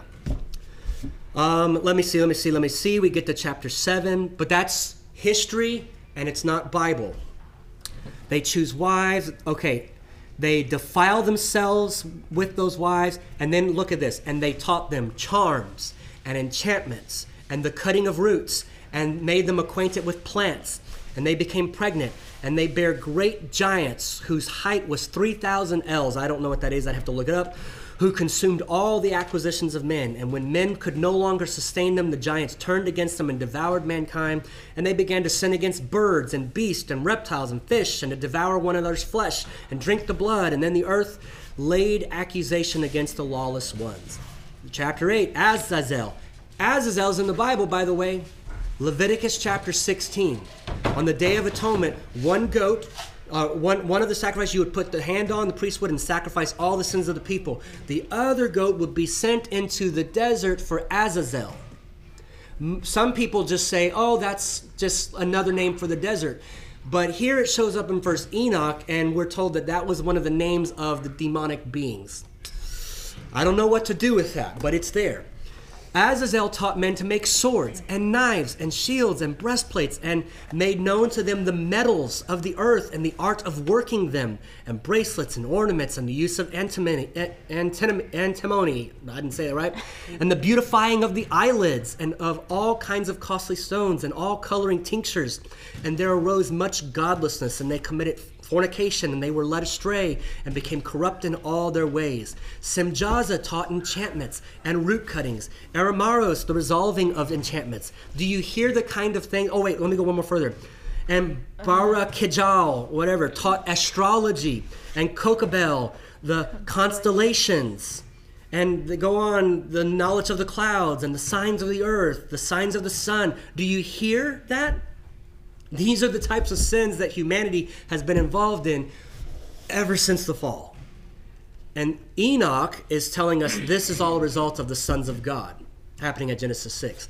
We can assume that the people, in, in fact, we know from other writings that the people in Jesus' day were very familiar with this, and this was their common belief.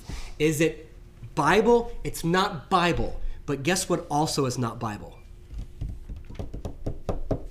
We typically say that demons are fallen angels that rebelled against God with Satan, right? And that's the demons, that they're the fallen angels rebelling against God.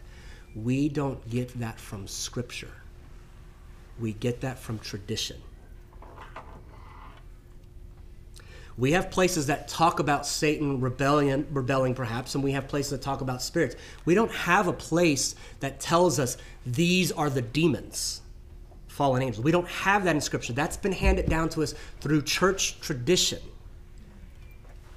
So it's a possibility that the sons of God are still demons working today. What what I would clarify just a little bit, the common belief at that time that you'll find in First Enoch, this is not Bible, it's tradition, but so is the the the, the source of demons being fallen angels. That's tradition.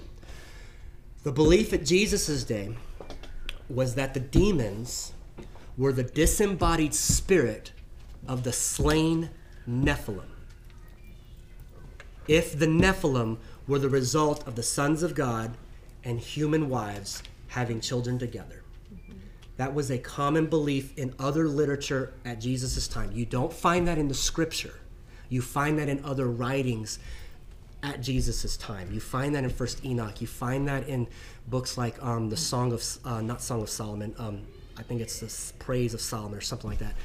You find it in non-biblical books. But I want to point out, it's also tradition that the demons are fallen angels rebelling against Satan. We don't find that in Scripture. It's, it's, it's a feasible conclusion, but we just don't find that in Scripture. But it doesn't really matter, does it? Because we know there are spiritual beings that we call demons who are working in rebellion against God to afflict and oppose people so that they would also then rebel against God. And we know that Christ has authority over those spirit beings. Yeah, Mike. Is there a biblical spot where it tells who Satan, how Satan?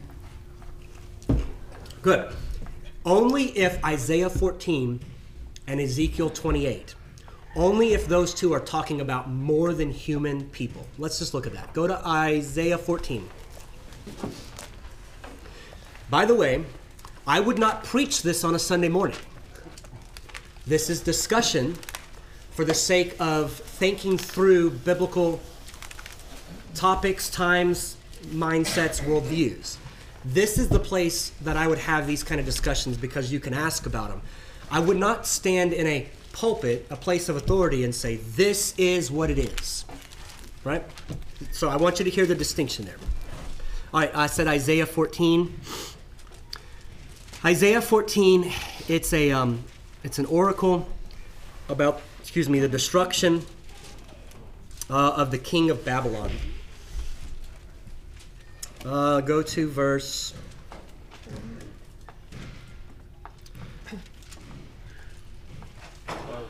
twelve? Yes, twelve, thank you. So it's an oracle. There's a, there's going to be a destruction of the, the empire of Babylon and the king. Man, this chair, it's going to spit me out. It's, it's unscrewed. um, how you are fallen from heaven, O day star, son of the dawn.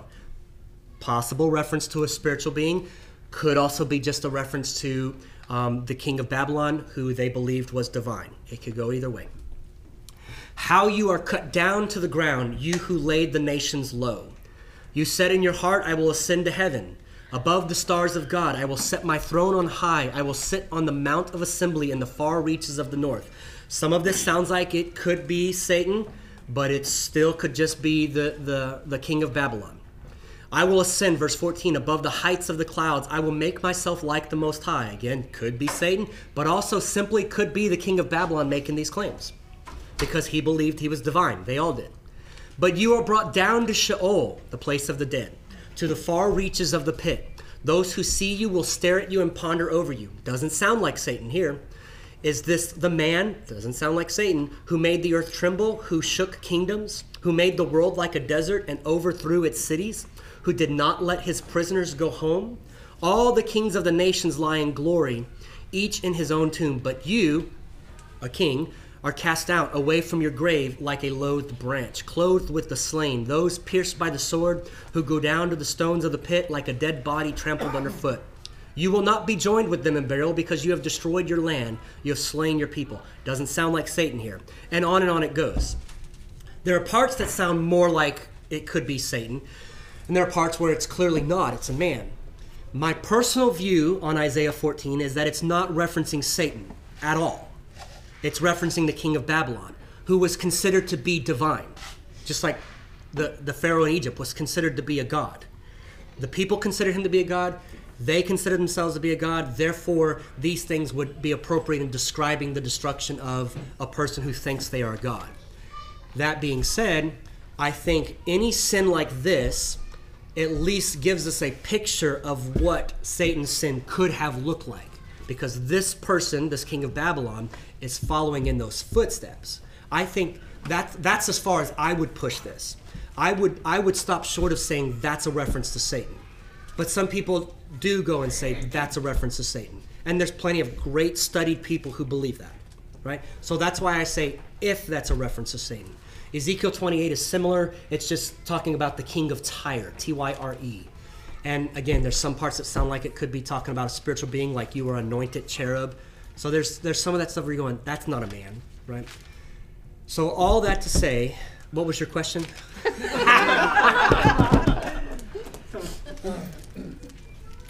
is, is there biblical yeah, reference for the fall of Satan? Thank Satan you. Fell. Those would be the places we go to. Um, possibly Luke ten, like we looked at. Some people think Luke ten, where Jesus says, I saw Satan falling from heaven with the stars. Um, again, I don't think that's Satan's original rebellion. Satan had already fallen. I think what Jesus is describing is as these, these seventy-two come back, and they say, even the demons are subject to us in your name. And Jesus' response is, I tell you the truth, I saw Satan falling from heaven like the stars. He's describing the defeat of Satan that was taking place through them casting out demons and the kingdom of God coming to bear, and then the defeat of Satan that was ultimately going to be taking place at the cross. Some people will go to Revelation twelve. I preached on that briefly for Christmas Eve.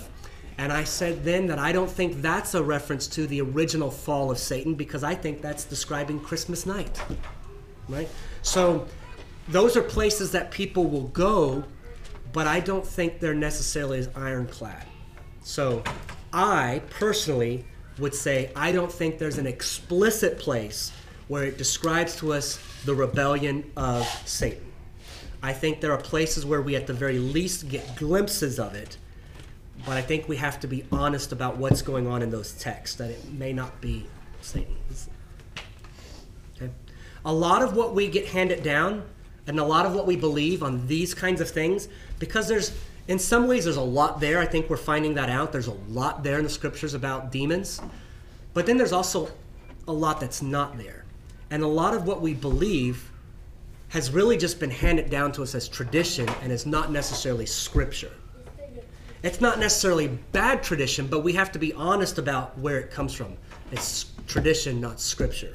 So that, by the way, when, when you do get into um, discussions with people who know their Bible as well as you do or better, and they say, that's not in the Bible, show me where that's in the Bible, and then they show you that it's not in the Bible, and then your worldview gets crushed, because you thought it was in the Bible and it's not, and now everything crumbles.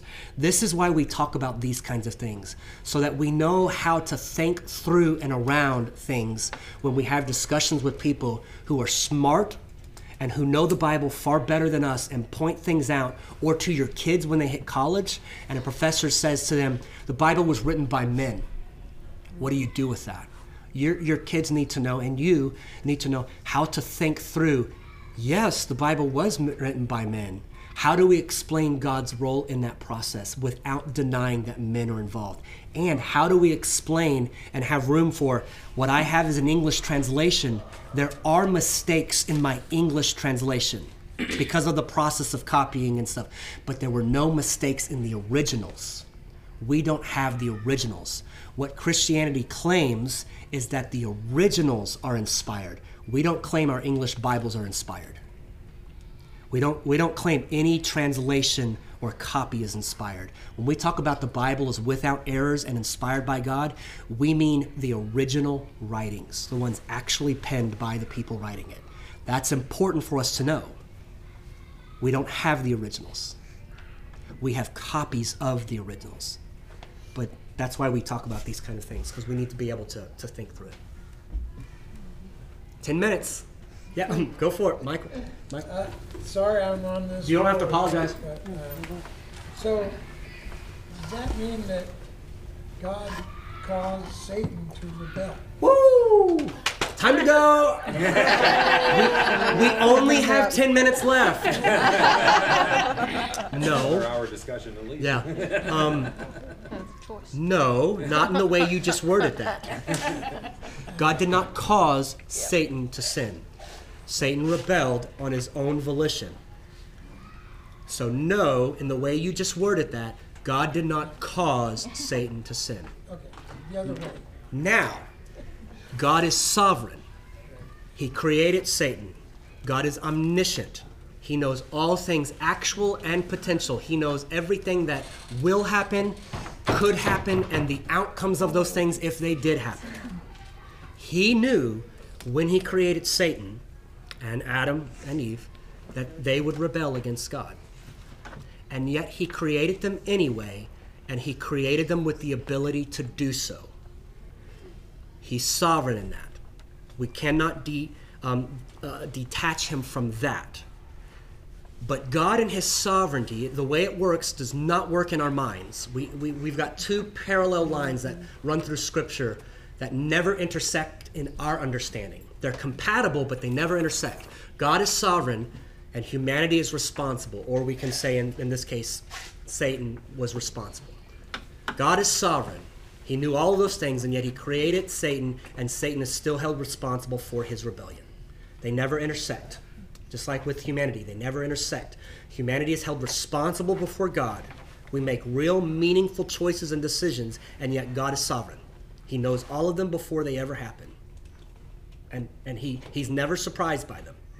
Sometimes he flat out causes them, right? We see that throughout Scripture. So God did not cause Satan to sin. We never see that in Scripture. But God created Satan with the ability to do so. And God in his sovereignty knew he would do so. And God's plan for the gospel is not plan B. The gospel, the, the plan of Christ to come and die, that was worked out in eternity past. That was not worked out within time. That was eternity past. Yeah, go ahead. Keep. So, so, so sin, man's sin was God's plan. In God's sovereignty, it had to be. Yes.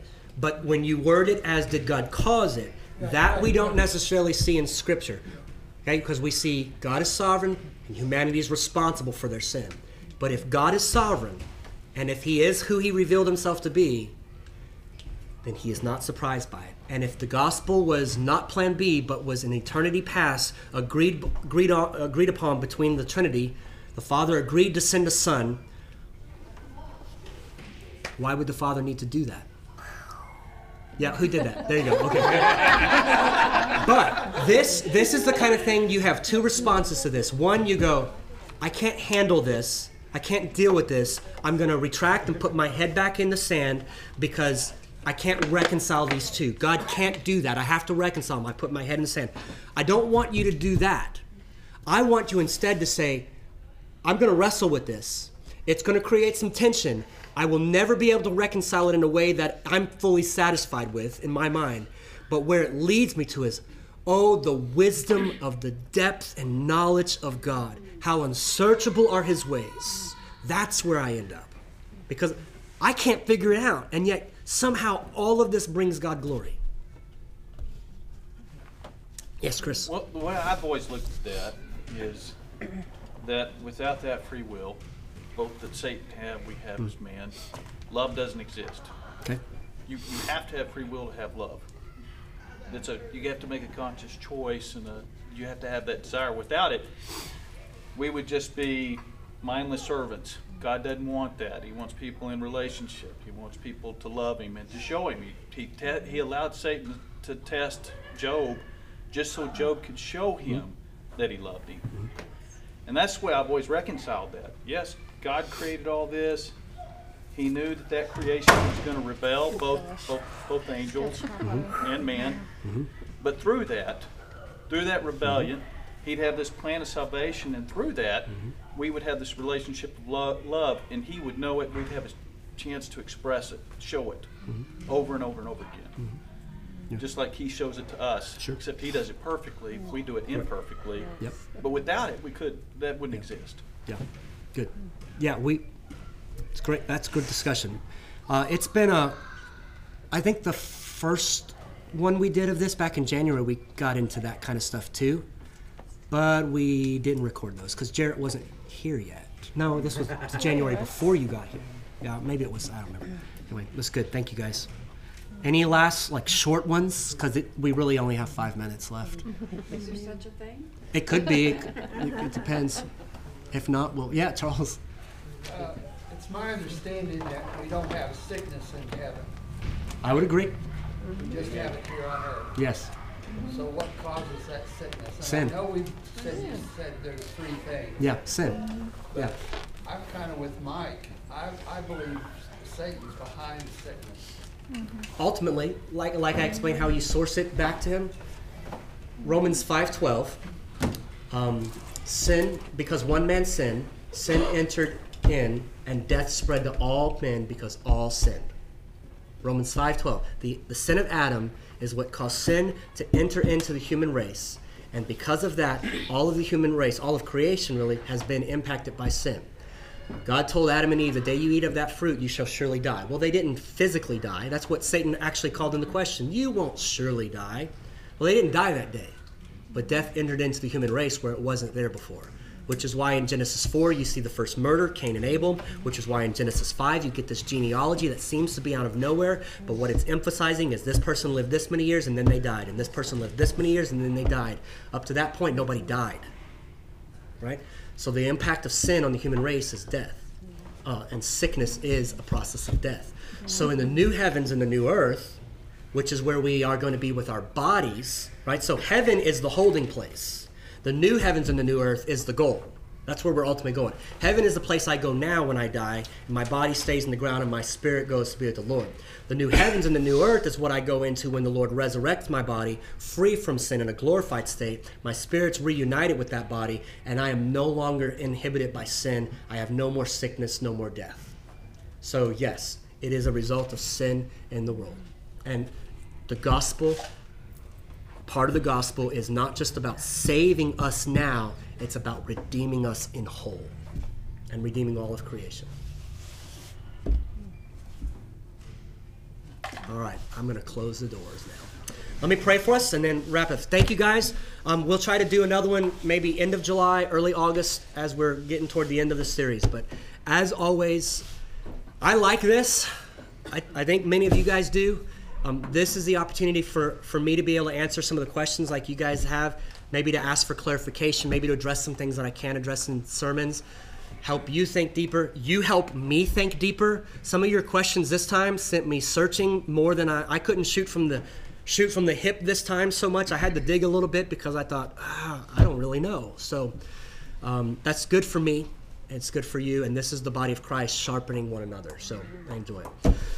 Always, if you have questions, though, you can email them, and as I'm able, I'll get to those. And so, Father, thank you for for this time. I pray that you would go bef- behind us now as we've dug into your word. Let your spirit continue to give us understanding. And again, if there's anything that's been said that is not accurate to your word, then close our ears to that. But the things that have been accurate, God, let your spirit help us to understand, and let those things seep in and grow roots that become firmly planted. God, stretch our minds and grow us on our understanding of who you are and how you've revealed yourself, and the things that are going on in this world, and, and the things that are unseen. And yet then remind us, God, of, of how Christ has, has disarmed the rulers and the authorities by putting them to open shame, by triumphing, triumphing over them in Christ. That is part of the gospel too, that these, these beings, these spirit beings, they do not have the victory. Satan does not have the victory, but in Christ we overcome, because Christ has overcome. Remind us of these things, God. Provide us clarity and understanding where we need to have things. Provide us faith and stir up our faith where there might be fear, or bring peace where there's anxiety. And God, I pray that you would then grow us as a body, as a local community of Houston Church, who are people who bring the kingdom of God to bear in the midst of darkness. Teach us how to do that. We pray in Jesus' name. Amen. Amen. Thanks, guys.